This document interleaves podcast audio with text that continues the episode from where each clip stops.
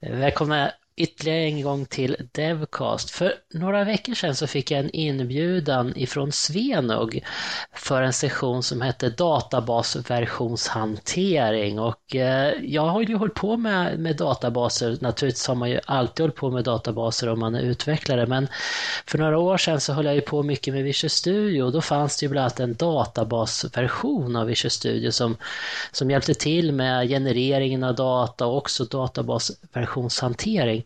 Men jag har inte hållit på så mycket med det sen så att eh, jag tänkte att det var jättespännande att den här sessionen kom upp på Svenog och det var Anders Abel som hade tagit den sessionen och jag med smsade till honom, nej jag twittrade till honom och han ställer upp här så att jag tänkte fråga Anders, vad har egentligen hänt sen sist när det gäller databasvers äh, databasversionshantering? Välkommen hit Anders! Tack så mycket! Du kanske ska presentera dig först själv så alla vet vem du är.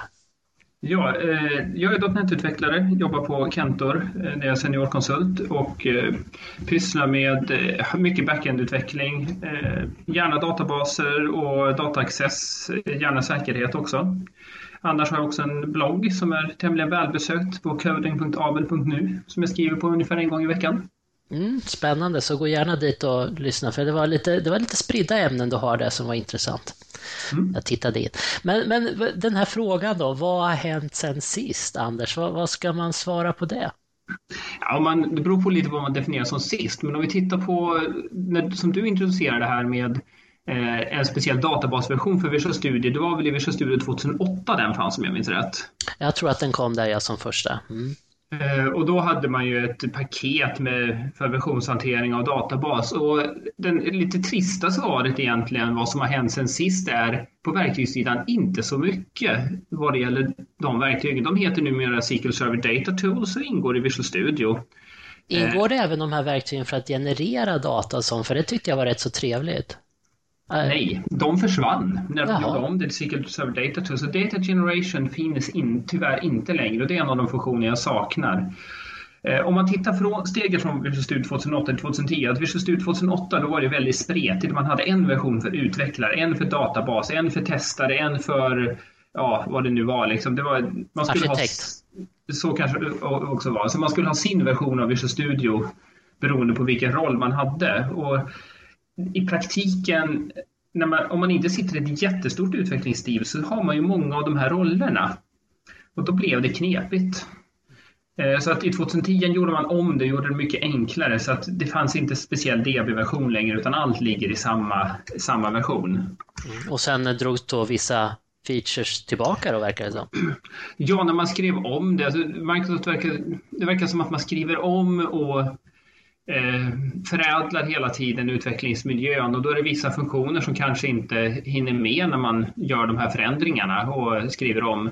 Eh, tittar man på Visual Studio så har den fått ett oerhört mycket bättre stöd för databaser generellt. Att man har alla funktioner som finns i SQL Management men studion finns i Visual Studio idag. Tidigare kändes ju Visual Studio som en lite andra klassens variant för att jobba med SQL Ja, det kändes som att man, var, man fick ha den här Enterprise Manager och databasprodukter för det var någon funktion som inte fanns i den ena produkten som fanns i den andra. Men nu, nu upplever du som att eh, du själv, du sitter i Visual Studio och gör det som, som du behöver göra. Management-studion använder jag inte längre. Det, det finns inga skäl egentligen till den därför att Object Explorer och alla funktioner som finns där som utvecklare, de finns i Visual Studio och fungerar på samma sätt. Det är, det är väl om man är inne och liksom administrerar själva databasen servermässigt som Management Studio måste fram. Men när man sitter med utveckling så räcker Visual Studio idag.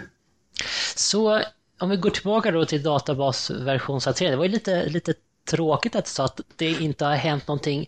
Eh, men du sa i alla fall att det inte har hänt någonting verktygsmässigt. Det kanske har hänt någonting på andra sätt. Folk kanske har mognat, hittat mönster som, som funkar och sånt där. Så, så ska vi ändå eh, kanske gå igenom först vi kanske först ska definiera problemet så att vi, vi är klara med, med problemet. För jag tycker det finns flera problem inom det här ämnet.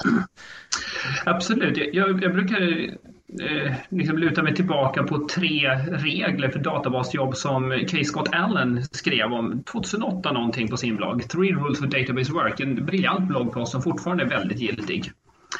Eh, och han säger att den första regeln är att never use a shared database server for development work. Nummer två, always have a single authoritative source for your schema. Och nummer tre, always version your database. Va, va, ursäkta, vad var det första? Jag förstod inte det riktigt. Never use a shared database server for development work. Du menar att vi ska inte ha samma databasserver för uh, utveckling och produktion? Är det det du menar? Nej, utan att om vi är ett utvecklingsteam, du och jag sitter och utvecklar tillsammans, så har jag min databasinstans och du har din databasinstans. Ah, Okej, okay, nu förstår jag. Ah, Okej, okay. bra, bra. Eh, och det är centralt, precis som eh, om jag tittar, när jag började jobba med programmering för drygt 15 år sedan, då hade vi all kod på en filskär.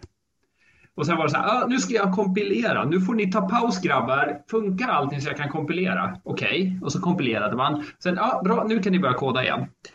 Eh, och det låter ju skrattretande idag när alla självklart använder versionshanteringsverktyg. Men det är faktiskt ganska många utvecklingsteam som fortfarande gör på det sättet när det gäller databaser. Man har en, en databas, ja. Mm. En utvecklingsdatabas som alla utvecklare går mot och man sitter med olika versioner av koden. Och så går man ändå mot en delad utvecklingsdatabas. Och då när man får problem, då vet man ju aldrig är det jag som har introducerat buggar eller har jag råkat på en förändring som är helt okej, okay, som Dag har gjort, men som inte funkar med min version av koden utan bara med hans icke incheckade version av koden. Ibland kan det väl till och med vara så att eh, i hemskaste fall att utvecklingsdatabasen också är testdatabasen. Ja, ja, det, det förekommer och att det, ibland också att det är produktionsdatabas också. Men så illa hoppas jag inte att det är på så många ställen längre.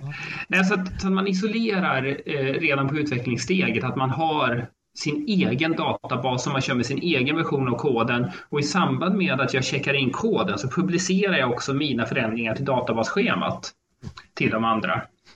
Då kommer man in på regel nummer två här, det här med att alltid ha en eh, a single authoritative source for your schema. Det är så här, någonstans ska du ha masterdefinitionen, så här ser databasen ut. Och det är ju i versionshanteringen tycker jag självklart. Och då menar du att typ, eh, är det oftast då att det är ett TSQL-skript som helt enkelt är att man kör från, från A till Ö så får man databasen i den versionen som, som är den senaste versionen då?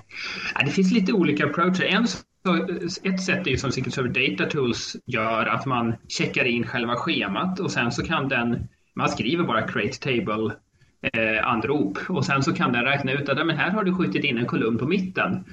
I, jämfört med det som finns i databasen vi ska deploya det här på. Och då, då räknar den ut hur den ska göra en alter table eller i vissa fall gå via temporärtabeller för att mecka in det så att det ser ut som det gör i mitt schema. Det andra sättet att jobba på det är att man har script som gradvis bygger upp. Så att jag, jag har diff-script. Jag säger, jag ja, det var det jag menade ja. nu, som i mitt fall, att man liksom kör alla diff-script i rätt ordning så kommer man till ja. rätt version. Ja, det, det, finns också. Eh, det tredje som man kan jobba med, det är ju som heter Framework Migrations, Fluent Migration, fler gör. Det är att man har, eh, det är egentligen diff-script, men man uttrycker dem i C-sharp-kod istället. Och det var intressant, så, så egentligen skulle den, den, den beskrivningen, den rätta beskrivningen av databasen behöver inte vara i, i SQL, i SQL-språket, utan det skulle kunna också vara i, i exempelvis C-sharp-kod eh, i Entity Framework. Absolut, så att de här reglerna som Scott sätter upp, de säger egentligen inte hur du ska göra det, bara att det ska finnas en masterdefinition och som du kan bygga en databas från och de säger att den masterdefinitionen ska vara eh, versionshanterad. Och sen finns det olika vägar att gå där. Mm. Men, men det, det, här är ju schemat. Det kan ju också vara så att man behöver ha data in, lookup-tabeller eller även kanske testdata för att kunna testa när man utvecklar. Lägger man det, det på samma ställe då? Eh, jag vill skilja väldigt mycket på testdata och på lookup-data. Eh, om, man tänker sig att man tar databasschemat först, man skapar en tom databas som inte har en rad data i sig. Det är liksom grunden som man gör först. Sen finns det ett antal eh, rader som måste in i olika tabeller för att applikationen ska vara körbar, till exempel lookup-tabeller. De tycker jag ska vara del av databas-deployen. Kör man SQL Server Data Tools så lägger man dem som så kallade post-deploy script. Eh, alltså ett separat script som körs efter varje deploy. Och då är det jätteviktigt att det man lägger där är så kallat idempotenta script, alltså att de kan köras flera gånger utan att det blir problem. Så att de måste kolla, finns datat? I så fall behöver det uppdateras eller behöver, finns det gammalt data som jag ska ta bort? Vad fattas? Vad ska jag lägga till? Um, Så att man, man gör skripten så att de är återkörbara. Mm. Det andra sättet om man tittar på Entity Framework då och Entity Framework Migrations, det är att man använder en seed-metod som finns där. Som, det är på samma sätt en metod som körs efter att alla migreringar är pålagda där man kan lägga in grunddata. Mm. Sen, mm. sen testdata är en annan sak tycker jag därför att det här lookup-tabellerna, de vill du ha in i både test och utveckling och produktionsmiljöerna. Testdata däremot, det vill du inte ha in i din produktionsmiljö. Precis. Eh, och då tycker jag det är bättre att ha ett separat databas-script som laddar upp, eh, fyller en miljö med testdata. Och jag brukar ofta ha ett enkelt TSQL-skript som ligger någonstans som heter liksom load-based data for dev eller något sånt där som det kör man. Hur, hur, ofta, hur ofta gör du det här att du skapar en databas? Det, här, det är ju också det här med, med testning nu för tiden och det här extremfallet att man ska testa varje gång man kompilerar. Och i extrem, extrem, extremfallet så är det väl vissa som testar till exempel eh, även eh, systemtester, alltså att de liksom kör ända ner i databasen och där har det ju varit olika diskussioner om man som vanlig unit-testing ska man naturligtvis mocka bort databasen, men finns det inte andra där man liksom också bygger upp databasen och testar, till exempel när man, man checkar in eh, kod? Det kan man absolut göra. Ehm, ett sätt som jag brukar använda på enhets och integrationstester, eller för det första, jag brukar fuska. Jag brukar köra en del enhetstester hela vägen mot databas därför att eh, mockjobbet i en databasintensiv applikation, det blir så mycket så det är tveksamt att det är värt det.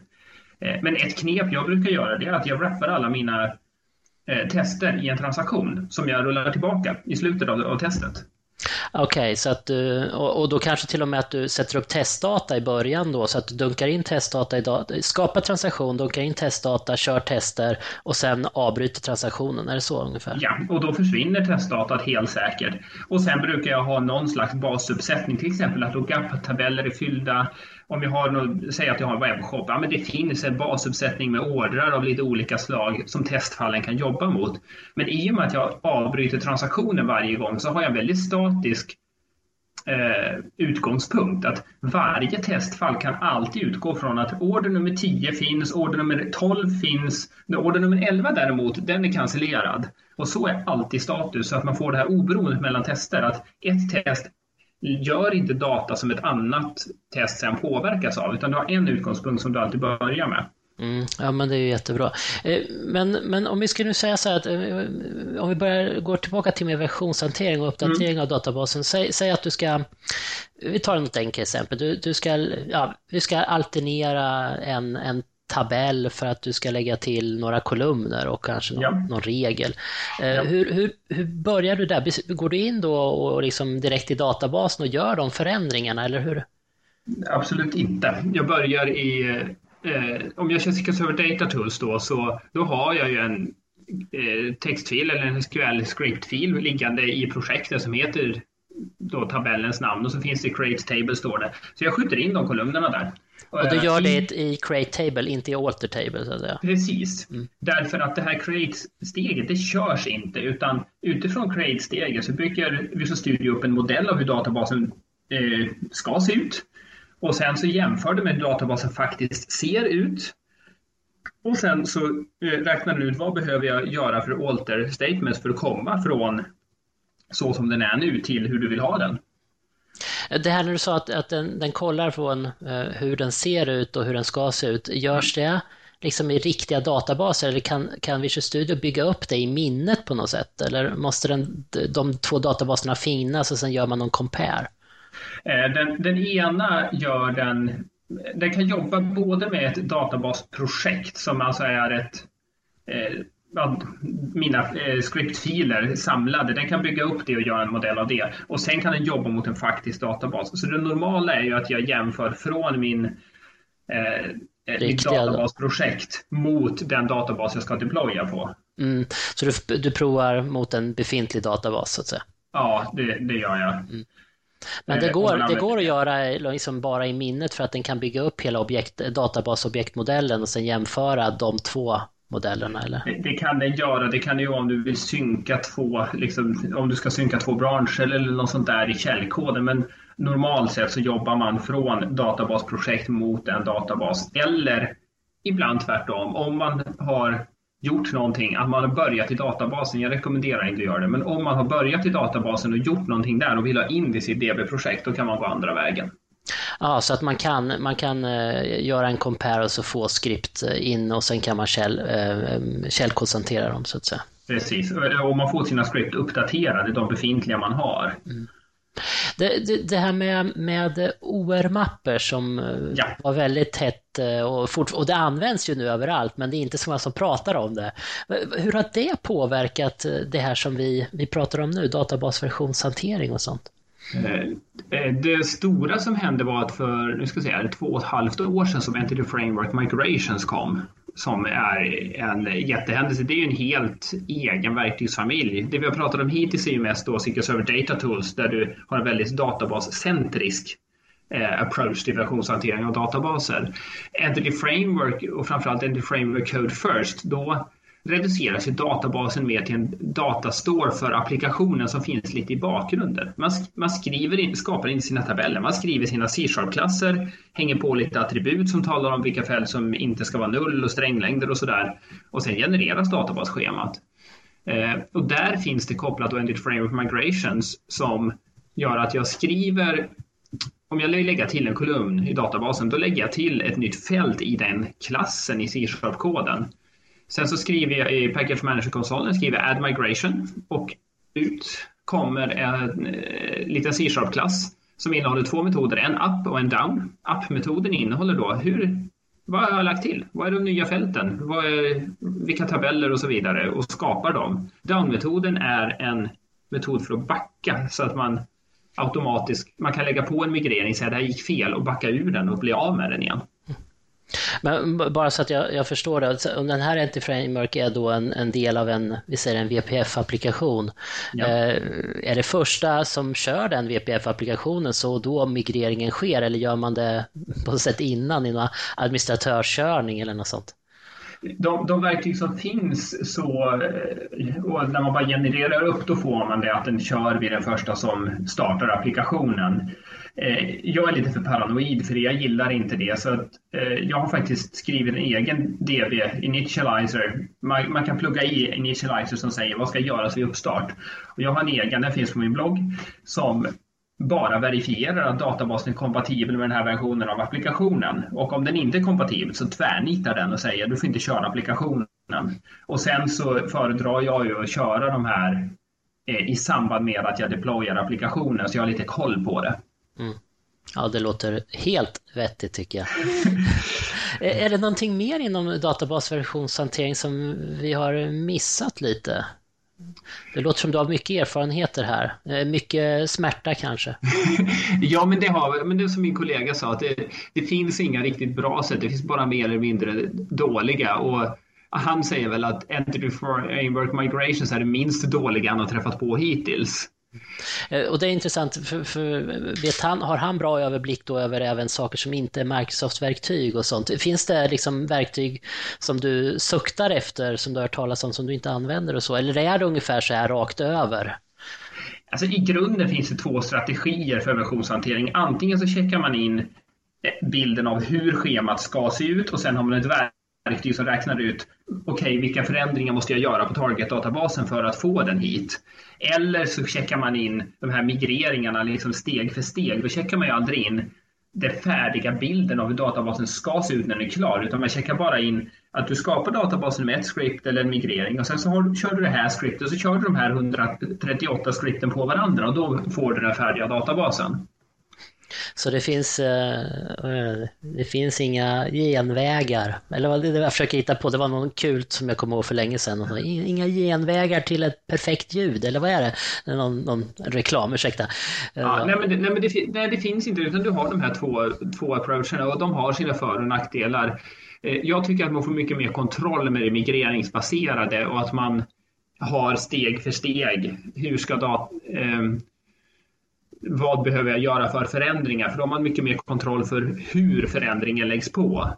Kör man SQL Server Data Tools, jag är ju toknervös varje gång jag ska göra en deploy i produktion, för då vet jag att jag kanske har gjort 30 stycken små deployer i min utvecklingsmiljö och i testmiljön har det blivit i alla fall 6-7 stycken deployer.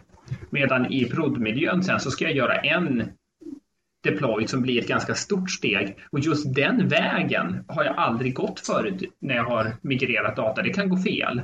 Medan med migrations, då kör man alla de här 30 små deploy stegen på varandra och de är vältestade var och en för sig.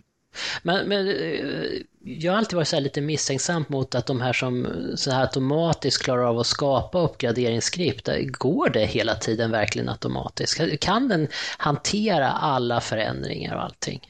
Nej. Ja, vad bra. Tyvärr inte. så man gör manuella grejer, man måste gå in och, och liksom fixa och trixa själv? Ja, det måste man. Alltså, I produktionsmiljö så man genererar ett script, sen läser man det scriptet. Jag, jag brukar rekommendera att kör aldrig scriptet om du inte förstår det. Mm. Varenda rad i scriptet ska man förstå. Sen finns det en del saker som en så här irriterande sak i SQL Server Data Tools, det är att man kan, den diffar ju hela databasen, inklusive användarna. Och jag har olika användare och behörighetsregler i min produktionsmiljö, och i min testmiljö och min devmiljö. Men när man kör in det här så vill den kopiera användarna från dev-miljön och se till att produktionsmiljön ser likadan ut. Och det där kan man tyvärr inte filtrera bort utan det måste man gå in och ta bort manuellt i scriptet innan man kör scriptet. Okay. Och där, där, kommer du väl in på det här med just att mm, man, produktionsmiljön är inte, produktionsdatabasen är inte alltid likadant. Jag tänker också på kanske på eh, säkerhet och, och eh, vad heter det, eh, rättigheter på saker och ting. Men du försöker att göra allting lika, eller så lika du bara kan. Ja, det försöker jag göra. Om man tittar på index och sådana saker. Det kan ju vara att man har en duktig DBA som hjälper till att trimma databasen i produktion och lägger på de index som behövs för att det ska flyta. De indexen ska definitivt hitta in i versionshanteringssystemet. Och gör det det? Är det bra? Det var ju det vi skulle göra med databasedition. Vi skulle krama en DBA. Gör vi det? Finns DBA på samma sätt som för tio år sedan? Alltså, Nej, jag, jag tycker DBA blir mer sällsynta men de är guld värda att ha när man har dem när det är stora miljöer. Att, eh, det är lite tragiskt egentligen att kunskapen om databaser och hur man trimmar databaser och får dem att fungera känner jag, det är mycket på tillbakagång. Också lite grann respekten för hur man hanterar stora databaser är på tillbakagång. Där, ja, jag, tappar vi något. Ja, jag håller med dig Anders när, när du säger det så att, att vi prat, alltså för mig som utvecklare för 5-10 år sedan så var det, skulle man kunna eh, databaser rätt så bra för att kunna göra ett bra jobb och nu, nu är det av olika skäl, bland annat att vi har mycket mer resurser. Vi har också, vi har inte samma behov av, av eh, att eh, hantera minnet på saker så att vi kan denormalisera mer, för det är, ing, det är inte farligt, det är inte till och med, det är till och med rekommenderat mycket mer nu än det är för, för bara fem år sedan. Ja, precis. Och samtidigt som jag ser ofta att man utvecklar utan att tänka på databasen och sen åker man på problem i produktionen. Man blir förvånad när databasen säckar ihop eller hela applikationen säckar ihop när man har eh, stora mängder data. Så att, alltså en OR-mapper, att vi använder link, att man kör code first, att man kör if migrations. Eh, det, inget av det är ursäkter för att inte förstå databasen. Och risken är då som precis säger om man använder Entity Framework så känner man att eh, det är Entity Framework som får hantera allt det här med eh, skapning av schema och query analyzing och hela rubbet. Ja, alltså så funkar det inte utan skapa schemat eh, om man bara släpper loss Entity Framework utan att hänga på några attribut, till exempel sätter den då automatiskt att alla strängar är en varchar max de får vara hur långa som helst. Det är inte effektivt storagemässigt, men framför allt, du kan inte indexera sådana kolumner. Och då tappar du möjlighet att trimma databasen. Så att man måste hela tiden... Jag, jag brukar tänka en OR-mapper som någon slags så här halvgenomskinlig grej. Det är att eh, det är liksom en halvgenomskinlig eh, yta som jag kan gå på och som håller mig uppe, som gör det lätt. Men det är som en frusen sjö. Eh, jag kan gå på isen, men jag kan ju faktiskt se ner genom den klara isen och se vad som händer under och jag har faktiskt ett ansvar som utvecklare att veta vad jag gör, hur det påverkar ner under. Mm. Ja, jag tycker det, är, tycker det är en bra bild för att som sagt det, det gäller att uh, veta att, att använda NT-framework på ett bra sätt och speciellt när, när man börjar få många användare och, och stora datamängder. Ja men precis och sen Alltså link, att skriva link to entities, det är fantastiskt. Det, man får typsäkerhet hela vägen. Man, slipper de här dumproblemen med att man har gjort en kolumn nullable i databasen och den är inte nullable. Man hanterar inte null i koden och så smäller det någon gång. Sånt där ser Entity Framework till att man håller ihop. Och i 98 procent av alla frågor jag skriver i en applikation så funkar Link to Entities utmärkt. 2 procent så blir det fel. Då kan jag säga att de 2 procenten, 1,9 av de procenten kan man lösa genom att helt enkelt skriva linkfrågan annorlunda så att eh, linkfrågan blir mer Entity Framework-vänlig. En sak man kan göra till exempel är eh, normalt när man skriver linkfrågor så ska man inte använda join. Man använder navigation properties. Det blir mycket lättare att hantera. Och sen så får Entity Framework räkna ut vilka joins som ska göras.